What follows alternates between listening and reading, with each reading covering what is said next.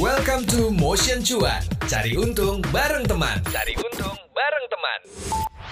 Sobat Medio, podcast Beginu yang dibawakan oleh Wisnu Nugroho, pemimpin redaksi Kompas.com siap bekali kamu dengan obrolan penuh wisdom mulai dari Dahlan Iskan, Najwa Shihab, Jason Ranti, dan sosok inspiratif lainnya. Persembahan Medio Podcast Network by KG Media dan Kompas.com hanya di Spotify.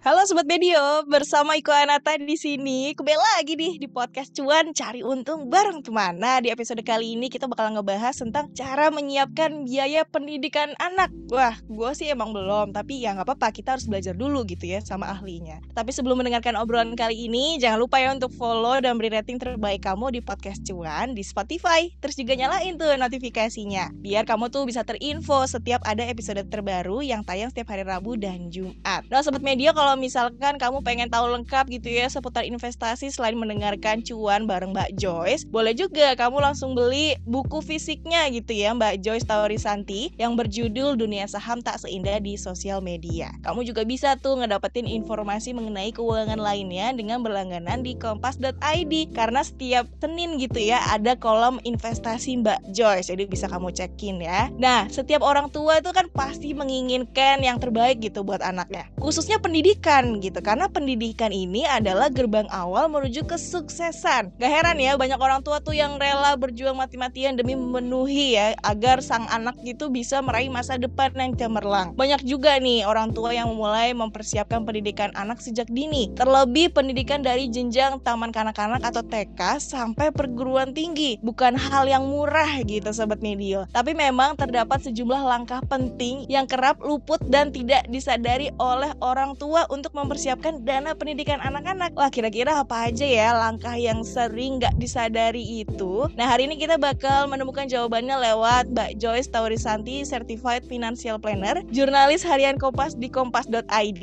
dan penulis tentang finansial dan investasi. Halo Mbak Joyce, apa kabar? Halo Iko, apa kabar? Gimana teman-teman semua nih? Sehat-sehat? Semoga sehat terus gitu ya. Iya. Mbak Joyce kita bakal ngobrol nih biaya pendidikan anak nih Mbak Joyce. Aduh, boleh ya, gak sih? Udah, udah aduh duluan nih gue nih. Aku emang belum ngerasain ya, tapi ya boleh lah buat ke depannya ini gimana gitu. tapi boleh gak nih diceritain gimana Mbak Joyce menyiapkan pendidikan anak gitu? Apakah sudah dilakukan sebelum menikah atau setelahnya gitu? Setelah menikah dan atau setelah mempunyai anak? Nah kalau aku sih investasi itu aku uh, begitu kerja kok kan belum nikah ya tapi nggak yeah. tahu gitu investasi buat apaan gitu belum ada tujuan spesifik. Nah hmm. setelah menikah dan punya anak kira-kira anakku umur setahun lah kalau itu kan aku udah boleh belajar personal finance. Oh hmm. berarti anak-anak mesti disiapin. Nah, aku mempersiapkannya tuh sejak anakku umur setahun kok. Padahal sekarang aja belum kuliah dia. Bentar lagi nih. Dulu pertama kali aku kan juga nggak langsung ke saham kok tapi ke reksadana. Oh, karena nggak ada reksadana.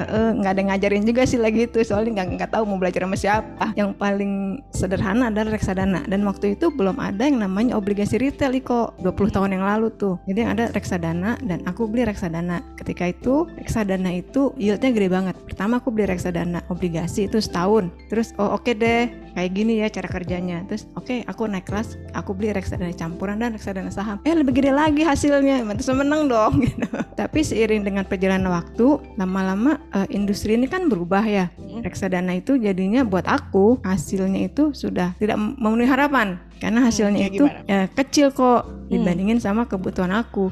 Terus aku ya akhirnya aku pindah ke saham buat dana pendidikan ini aku nyicil ke saham-saham yang blue chip. Emang enggak kalau blue chip itu kan pergerakannya nggak gitu bantingannya gitu ya.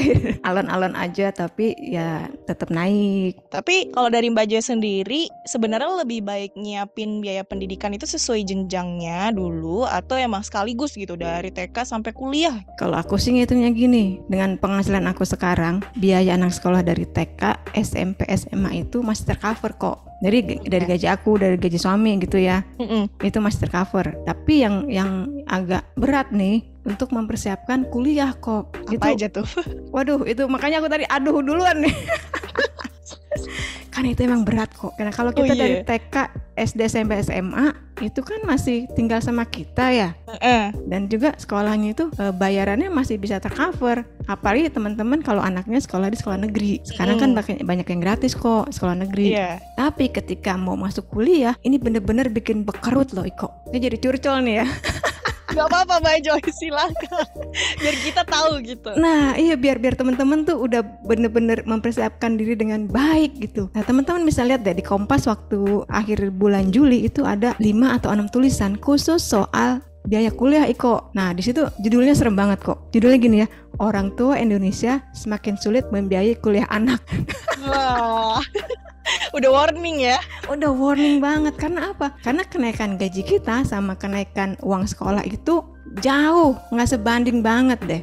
Nah dari kan Litbang Kompas itu membuat survei kok. Jadi rata-rata gini biaya sekolah rata-rata biaya kuliah nih rata-rata berapa? 150 juta rata-rata ya. Itu biaya kuliahnya doang kok. Belum kalau kita hitung anak mesti kos di luar kota. Dia kan harus ada rumah kos, harus ada makan sendiri ya kan nggak bisa ikut kita lagi. Transportasi sendiri itu di luar itu ya. Nah Ya. sudah hitung-hitung biaya uang kuliah itu rata-rata naiknya 6% per tahun. Itu kan udah di atas inflasi normal, inflasi umum. Aku dari dulu udah sadar bahwa ada dua iko sektor yang naiknya paling kencang yaitu biaya pendidikan dengan biaya kesehatan. Nah, jadi warning juga nih buat teman-teman nih, biaya kesehatan itu mahal banget. Jaga kesehatan harus punya paling enggak tuh BPJS. Nah, untuk biaya kuliah ini, ayo kita hitung bareng-bareng.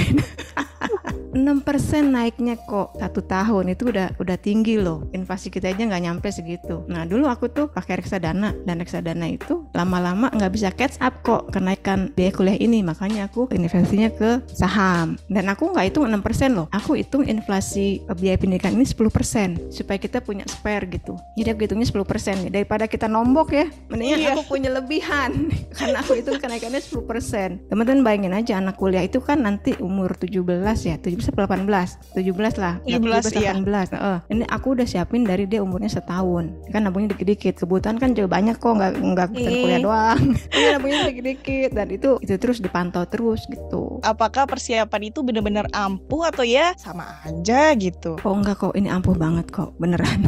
aku kan udah udah membayangkan nih, ini aja aku ngitungnya anakku itu sekolahnya sekolah yang biasa gitu loh. Bukanlah sekolah se- kuliah paling mahal apa sih kedokteran kan? Itu kan nggak dapet kok 150 Hmm. juta. Kalau melihat tulisan teman-teman yang kemarin kedokteran itu BP-nya paling lama kok, karena biaya kuliahnya paling mahal. Aku juga tidak mengharapkan banget anakku tuh dapat sekolah di negeri.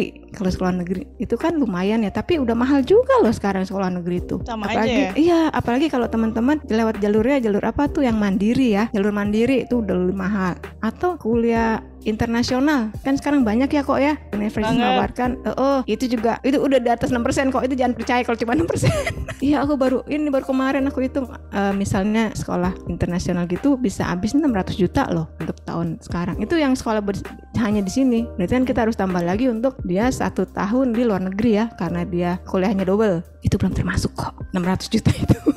Udah puyeng duluan. udah aku yang duluan makanya benar deh teman-teman tuh apalagi yang eh, yang masih anaknya masih kecil-kecil persiapkan eh, dengan baik. Ini nggak main-main gitu loh. Baik dan tepat. Masalahnya gini mungkin teman-teman bilang eh, produk-produk tabungan. Tabungan itu berapa sih kok itunya? Imbal hasilnya nyampe nggak 6% nyampe nggak 10% kan enggak. Jadi kalau teman-teman beli produk yang salah terus ketika anaknya udah SMA kelas 2 gitu tabungannya dibuka nomboknya banyak makanya kalau aku sih mendingan aku eh, kasihnya tuh 10% kok kenaikannya jadi Hmm. biar ada spare gitu Nah setelah lo tahu gitu ya langkah-langkah menyiapkan biaya pendidikan anak gitu ya Mbak Joyce. Apakah ada strategi untuk menyimpan uang pendidikan anak gitu? Apalagi kan Mbak Joyce juga coba reksadana waktu itu. Nah tabungannya itu sudah aku bilang tadi kok kita harus evaluasi terus. Cukup nggak sih segini? Aku tuh suka ini jadi suka suka rajin ngeliatin website sekolah-sekolah nih. Oh tanah lu sekian. Tahun ini segini tuh zaman anak gue berapa? Gitu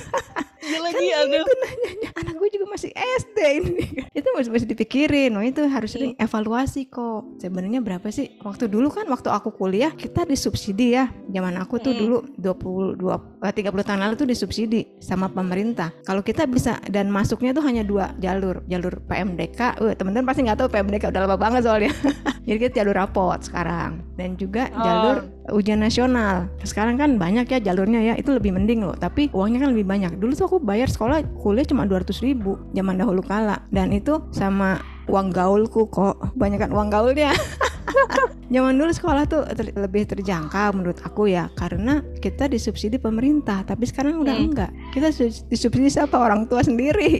Orang tuanya ngos-ngos ini bener-bener ngos-ngosan loh kita ini jadi diganti kok dari reksadana menjadi saham. Karena supaya catch up target aku dapat 10% per tahun. Kalau misalnya nggak nggak catch up ya aku pasti ganti sahamnya. Oh saham ini lagi nggak perform nih. Kan saham juga nggak selamanya. Naik ya kok ya oh saham ini nggak nggak perform. Ya udah aku ganti saham yang ini. Misalnya kemarin kan dua tiga tahun yang lalu saham apa sih yang naik komoditas kayak saham saham batu bara gitu kan naiknya kenceng tuh ya kemarin teman-teman. Ya udah aku parkirnya di situ dulu. Terus strategi lain. Anak aku ini kan udah kelas 1 nih sekarang kelas 1 SMA berarti dia akan kalau naik kelas terus nih ya dia akan lulus itu tiga tahun lagi. Nah aku rencana ketika dia kelas 2 nanti eh, simpanan aku di saham itu aku masukin ke obligasi kok atau ke deposito aja. Karena apa? Karena ya amit-amit ya kok ya. Tiba-tiba anak gue kelas 2 SMA terjadi sesuatu kayak kemarin covid kan stock market turun 50% kan kita nggak tahu. Nah supaya menghindari kejadian seperti itu aku nih mau pindahin kok uang aku yang di eh, saham dipindahin ke instrumen yang lebih aman. Ya palingan kalau nggak obligasi ya aku ke deposito. Jadi pas dia mau pakai nanti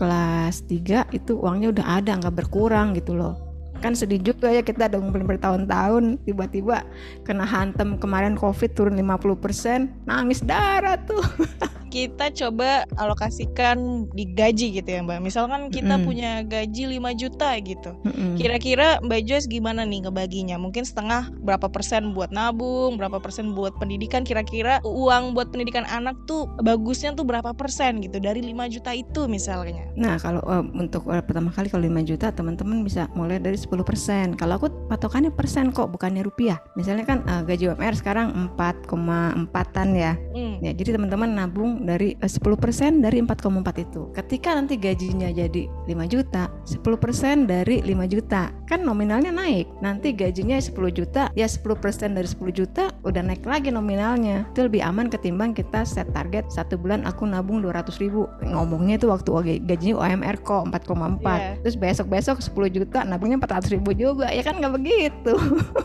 Jadi emang bener teman-teman setnya ke ini persentase bukannya ke nilai nominal. Kan biasanya 30% atau katakanlah 50% buat eh, kehidupan sehari-hari ini kebutuhan sehari-hari lalu nanti 30% kali ada utang jangka panjang. Nah sisanya bisa buat alokasi untuk jangka panjang simpanan jangka panjang. Maksudnya tidak hanya pendidikan loh Iko. Kita butuh juga mempersiapkan dana pensiun. Hmm, iya. kita butuh mungkin teman-teman ada yang mau beribadah. Itu kan juga nabungnya perlu jangka panjang ya. Yang kalau aku sepengetahuan aku sih ada tiga jangka panjang yang harus kita penuhi yaitu dana pensiun, ibadah sama pendidikan anak kok. Itu yang sangat krusial. Atau mungkin teman-teman yang baru menikah prioritasnya beda. Karena belum punya rumah, jadi nabungnya buat beli rumah dulu, Rumah, iya, beli jadi mobil. mobil gitu, baru pendidikan anak, baru dana Ya. pensiun gitu. Disesuaikan saja dengan situasi teman-teman. Yang penting adalah instrumennya tepat Iko. Cepat amat. Kalau cepat teman-teman anaknya lah, seminggu lahir terus udah disiapin dana eh, dana pendidikan tapi nabungnya cuma di tabungan itu nggak tepat juga. Nomboknya pasti kebanyakan. Nah, jadi kata kuncinya dua nih kok kalau buat aku lebih cepat lebih baik dan tepat tepat kita Oke. simpan di instrumen yang apa. Kalau aku tadi eh, mungkin teman-teman yang pertama ini masih bisa di reksadana kayak aku belajar. Terus oh ini setahun lah. Oh reksadana kayak gini. Oke aku mau naik kelas ke saham. Lalu diganti ke saham karena saham itu dalam jangka panjang kan bisa memberikan hasil yang lebih gede lagi. Kalau misalnya kayak telaten kok eh, 10% sih eh, kelewat lah. Jadi melebihi target. Hmm. gitu kalau aku sih. Keren, keren. Iya sih benar-benar. Yang terakhir gitu, apa ada yang mau Mbak Joyce sampaikan gitu buat pendengar cuan cuan gitu ya sobat media terkait emang topik kita nih lagi ngebahas seputar suami istri yang mungkin lagi nyiapin biaya pendidikan anak gitu. Ah, sobat medio kita emang harus mempersiapkan sejak dini sejak awal itu udah pasti disiapin. Daripada ketika anak kita udah mau sekolah duitnya nggak ada. Kan kita juga yang pusing.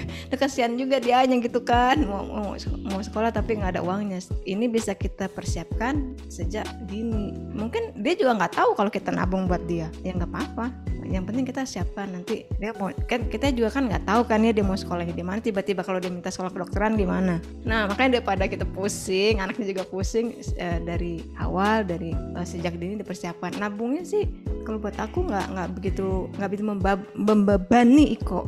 Karena itu kan jangka panjang ya teman-teman punya waktu 18 tahun loh nabung. 18 tahun kalau dicicil eh, setiap bulan secara konsisten eh, mungkin 100 ribu 100 ribu. Dengan instrumen yang tepat itu kemungkinan ketutupnya biaya itu pasti bisa dapat kan sekarang udah banyak nih eh, teman-teman eh, aplikasi yang bisa menghitung eh, berapa sih cicilan kita yang harus kita tabung satu bulan ketika anak kita nanti sekolahnya bisa katakanlah 200 juta atau 300 juta gitu itu bisa ditarik ke belakang. Udah banyak kok apps-nya Iko sekarang. Kita tinggal masuk-masukin aja datanya. Jadi teman-teman punya gambaran gitu. Sehabis punya gambaran, dilakukan Iko. Dan gambaran doang, digambar doang.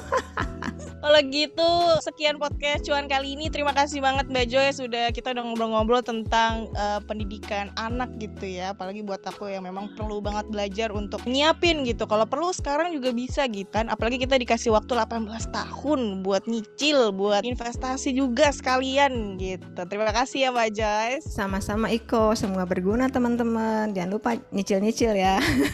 Dan jangan lupa juga nih untuk Sobat Medio untuk follow at Medio by KG Media atau kirim juga ya sarannya ke email di podcast at kgmedia.id. Dengerin juga nih terus podcast cuan sama Mbak Joyce di Spotify untuk mendapatkan inspirasi menarik lainnya seputar pengelola keuangan, investasi, dan aktivitas finansial lainnya. Bye-bye Sobat. Bye. Itu dia Motion Cuan. Cari untung bareng teman di minggu ini. Tungguin obrolan-obrolan seru lain di Motion Cuan. Cari untung bareng teman. Sampai ketemu di episode minggu depan.